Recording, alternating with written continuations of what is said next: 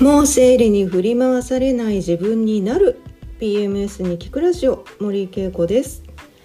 皆さんこんにちは、えー、このラジオも75回目を迎えました、えー、本当によく続いてるもんだと私はもう自分を自分で褒めてあげたい気分です。はい、えーまあ、これもすべて、えー、毎週楽しみに聞いてくださる皆さんや PMS や PMDD に悩んで、えー、やっとこのラジオにたどり着いてくださった皆さんが、えー、聞いてくださっているおかげで続いていると思いますので、あの皆さんにもねあの感謝をえー、言いたいと思います。ありがとうございます。いつも聞いてくださって。少しでもねあの PMS や PMDD に、えー、悩むことがね、えー、少なくなってより自分らしく生きやすくなるように、えこのラジオや、えブログなんかをね、えー、活かしていただけると嬉しいなと思います。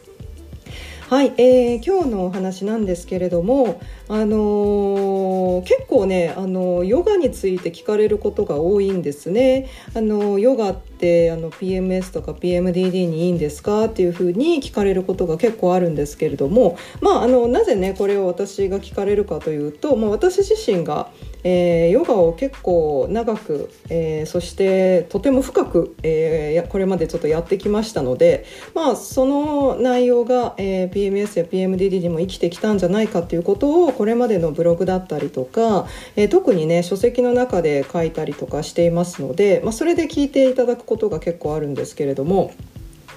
あのー、まあ、えー、率直に言うと PMS や PMDD、まあ、特に PMDD ですよねあの精神症状がとても強くなるというねあの月経前、えー、不快気分障害というものですけれどもあの率直に言うとこのヨガというのはあのー、かなり効果は高いんではないかと私自身は思っています。はい、えー、まあもちろんねあのー、先に言っておくとヨガで完治するよとかヨガで治るよっていうことではないんですね。でもちろんそれであのー、本当にヨガだけで治ったという方もねいらっしゃるとは思うんですけれども、えーと、なぜ私がこのヨガがねこの月経前症状に効果があるんじゃないかという、えー、根拠というのはまず2つの、えー、ファクターがあると思うんですね。でまず1つは、えー、体に働きかける部分と心に働きかける部分というのがヨガにはあるんですね。で心に働きかける体に働きかけるというこの2つの要素というのは実際に私がカウンセリングだったりとかでこう PMS や PMDD の症状を改善していくために心の方のアプローチそして体の方の肉体的なとところのアプローチというものをとても重要視しているんですね。でこの2つが、えーと、まずバランスが取れていないと症状というのはものすごく悪化しますし、えー、改善もとても、えー、遅いものになっていきます。で逆に言うと心の部分、えー、体の部分の両方にアプローチすることで改善の速度だったりっていうのがもうぐっと高まるんですねですのであの症状改善のためには心のアプローチ体のアプローチというどちらもの、えー、症状改善、えー、原因を究明するということを、え私はとても重要視して大事にしているんですけれどもその2つの要素がやっぱりもうヨガにはすでに備わっていると思うんですね。でまずあの体に対するアプローチとしてヨガがなぜ、え効果があるのかというところですけれどもあのこれはもう本当に自律神経系なんですね。あのヨガをやり始めて自律神経が逆に乱れたという人はまずいないと思うんです。でなぜヨガがこう自律神経をこう整えるのに効果があるのかというとまずもう呼吸なんですね。でえなんで呼吸ということなんですけど、まあ、そもそも自律神経の、えー、働きというものをねしっかりとこう知っておく必要もあるんですけれども、まあ、自律神経っていうのは体の中のさまざまな私たちのこの生理的な活動ですよね、えー、まああの基本的な活動です。例えば呼吸息をしてないともう死んじゃうようだったりとかあの、まあ、食べ物をね胃腸で消消化するだったりとかあとは私たちが36度5分とか、えー、37度とかっていうね約、まあ、36度半ばから7度の、えー、体温をなぜえー、一定に維持できるのかっていうところですよね。知らない間に私たちは維持してますよね。であとはまあ一定の、えー、血圧だったりとか脈拍だったりとかその生きていく上で一番いい状態というものを、えー、バランスを取りながら調整してくれてるのが自律神経なんですね。でこの自律神経っていうのは交感神経と副交感神経という、まあ、緊張と緩和という2つの相対する神経が交互にバランスを取りながら私たちは、まあ、とてもいい状態の波を作りながら生きています。でこのいい状態の波を作っていあの作ってくれてるのが自律神経って言ってあの私たちが全く意識してなくってあのあ血圧上げなきゃとかあ呼吸呼吸もっとちゃんとしなきゃとか寝てる時もちゃんと呼吸しなきゃとか、えー、っとあと瞳孔開かなきゃとか眩しい瞳孔を閉じなきゃとかあの絶対自分でやってないですよね。でそういう生きていく上でものすごく大事なことを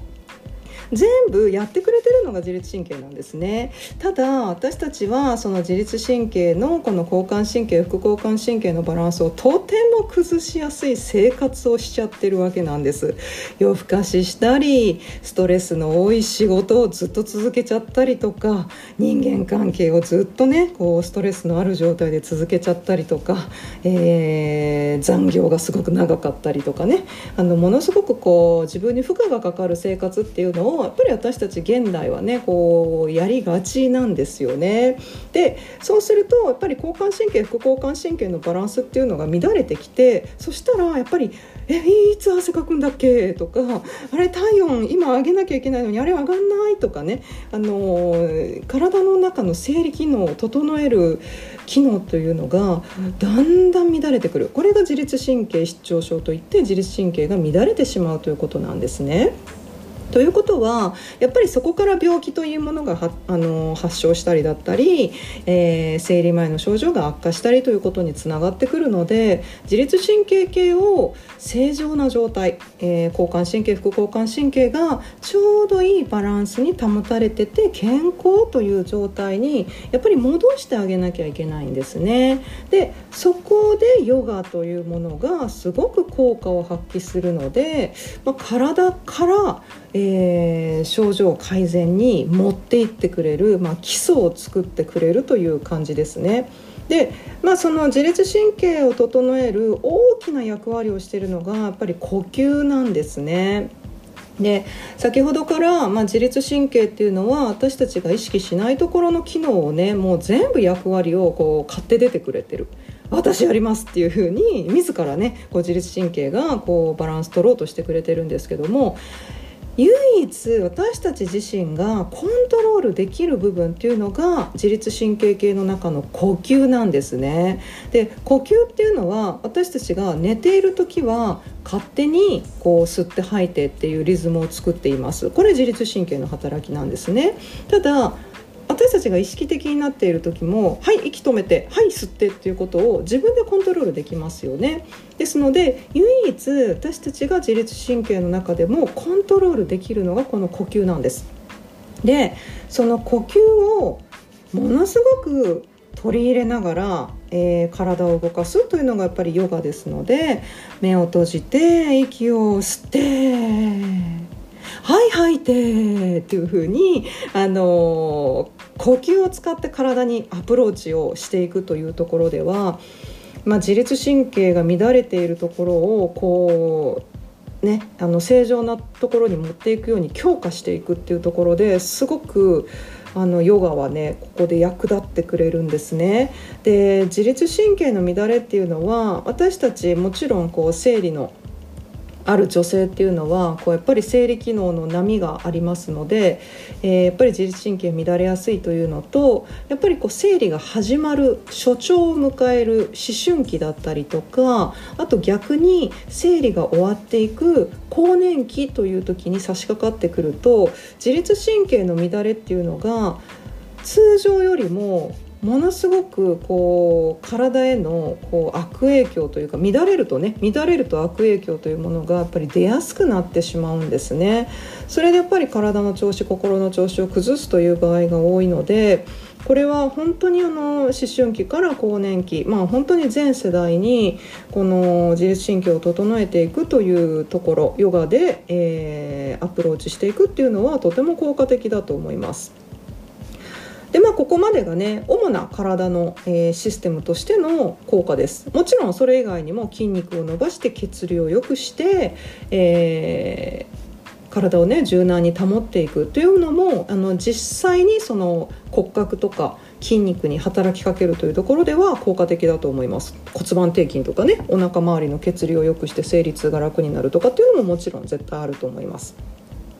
はい、でもう一つが心へのアプローチなんですね。じゃあ心へのアプローチって何がこうヨガとしては効果があるのかっていうと、まあ、先ほどの話からちょっとつながるんですが、まあ、呼吸を取り入れてねこうポーズを、あのー、やっていく時にやっぱり目を閉じて息を吸って息を吐いてっていうことをしているとやっぱり自然と意識が内側に集中していくんですね。私たちはパッと目を開けた瞬間目に入ってくるものがこうものすごく私たち自身に影響を与えます例えば目に入ってくる人だったり、えー、その人たちの行動だったりとか目に入ってくる仕事だったり目の前に子供がいたりとか旦那さんがいたりとかお母さんがいたりってなるとやっぱりね意識がそっちに行きますよね。そうするとねやっぱり一日の中で自分自身に意識が向いている時間ってどれぐらいあるんだろうっていうことなんですよね。でヨガではやっぱりこう目を閉じて呼吸に集中するでその呼吸に合わせて体を動かすということをえー、一つのねこう流れとして行っていくフローとして行っていくのでやっぱり意識が外に向いていたものが内側にぐーっとこう集中して入ってくるというところはあります。でこれが何につながるのかっていうとやっぱりこれが内観と言われるものなんですね。内側を見るで内側を見るってどういうことかというと私自身を見つめるということなんですね。であのー、まあ、私自身を見つめるというとこうなんて言うんですかねこう普段何もしないで自分のこと考えるとやっぱりネガティブな部分がいっぱい出てきてああもうこんな自分嫌だとかねなっちゃうと思うんですけどやっぱり瞑想だったりとかあのヨガの中で取り入れていくということがあのなんて言うんでしょうねこういいとか悪いとかではなく今私の状態が今この状態なんだということ。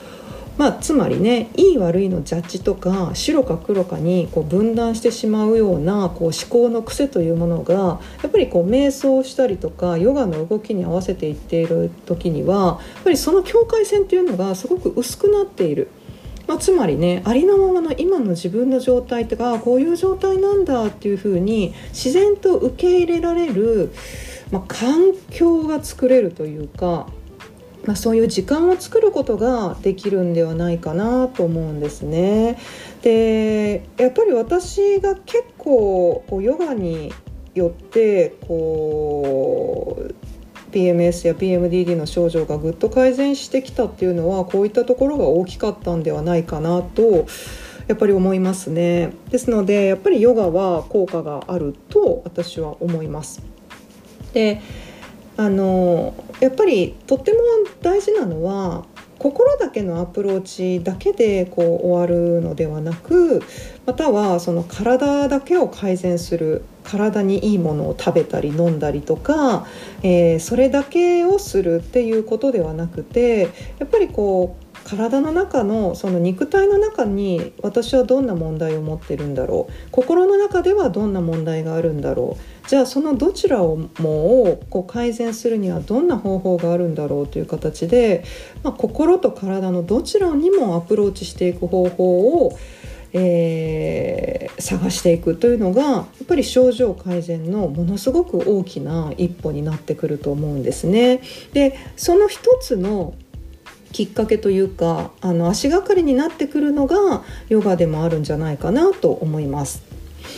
はい、えーと、私はねあのカナダに、えー、行っていた時にあの私ね日本でねあの日本にずっといた時にかあのヨガなんてやろうって全然思ったことないんですよね。でそれがね PMS とか PMDD とかでもう日本にいたくないというかもう早くこうこの人間関係から離れたいみたいな感じでもう日本を飛び出してカナダに行った時にたまたま一緒に住んだ初めてのルームメイトがもうがっつりヨガのあのルームメイトの子だったんですよね。でまあその子の影響で、まあ、ヨガを私もすごく深くこう始めることになったり、えー、そのおかげで、まあ、最初はねこうベジタリアンになったりとかで食生活が変わったりやっぱり健康とかねあの心のメンタルヘルスに対する考え方もすごくここで変わったっていうのがあるんですね。ですので、あのー何て言うんでしょうねあの最初からヨガをやりたいとか思ったわけではなく、まあ、たまたまなんですよ あの全然あの、まあ、それまで多分ヨガやったとしてもなんちゃってヨガみたいなことを多分やってたんだと思うんですよね。うん、であのだからきっかけはね何でもいいと思うんですよね。あの本当に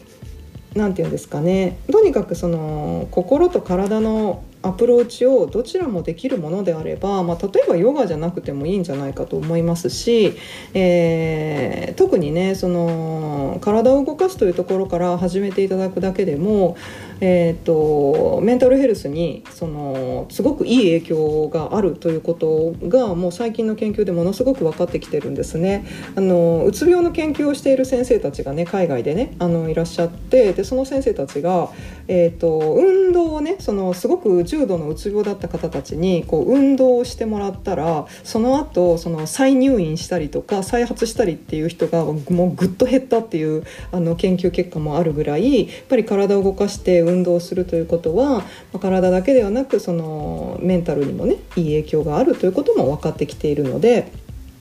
まあ、多分ね体を動かすとやっぱり自然とねその自分のからあの自分自身に興味がこう出てきたりとか自分の健康メンタルも含めた健康というものにやっぱり意識が向いてくるっていうのはあると思うんですよね。ですので本当に小さな一歩でいいです。もうストレッチから始めるとか、えー、そうね あのシャワーしか浴びてない人はもうとにかく湯船に浸かるっていうところから始めてもらってもいいです。あのとにかくねあの心と向き合うのがしんどいっていう人はもう体のアプローチからまず始めていっていただくのもいいんじゃないかなと思います。でまあヨガってなるとねちょっとハードル高い人もいるかもしれないですけどももう最初はもうなんちゃってヨガみたいな感じ感じでもう YouTube 見ながらとかスタジオなんか行かないでもいいと思うんですよね。あの一人でできるところから始めてみてもいいと思いますので。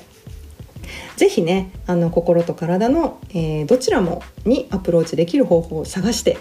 えー、一日でもね早く始めていっていただけるといいなと思います。はい今日は、えー、ヨガがなぜ、えー、生理前の症状に効果があるかというお話をしました。また次回別のトピックでお話しします。じゃあ皆さんまた1週間頑張りましょうね。じゃあね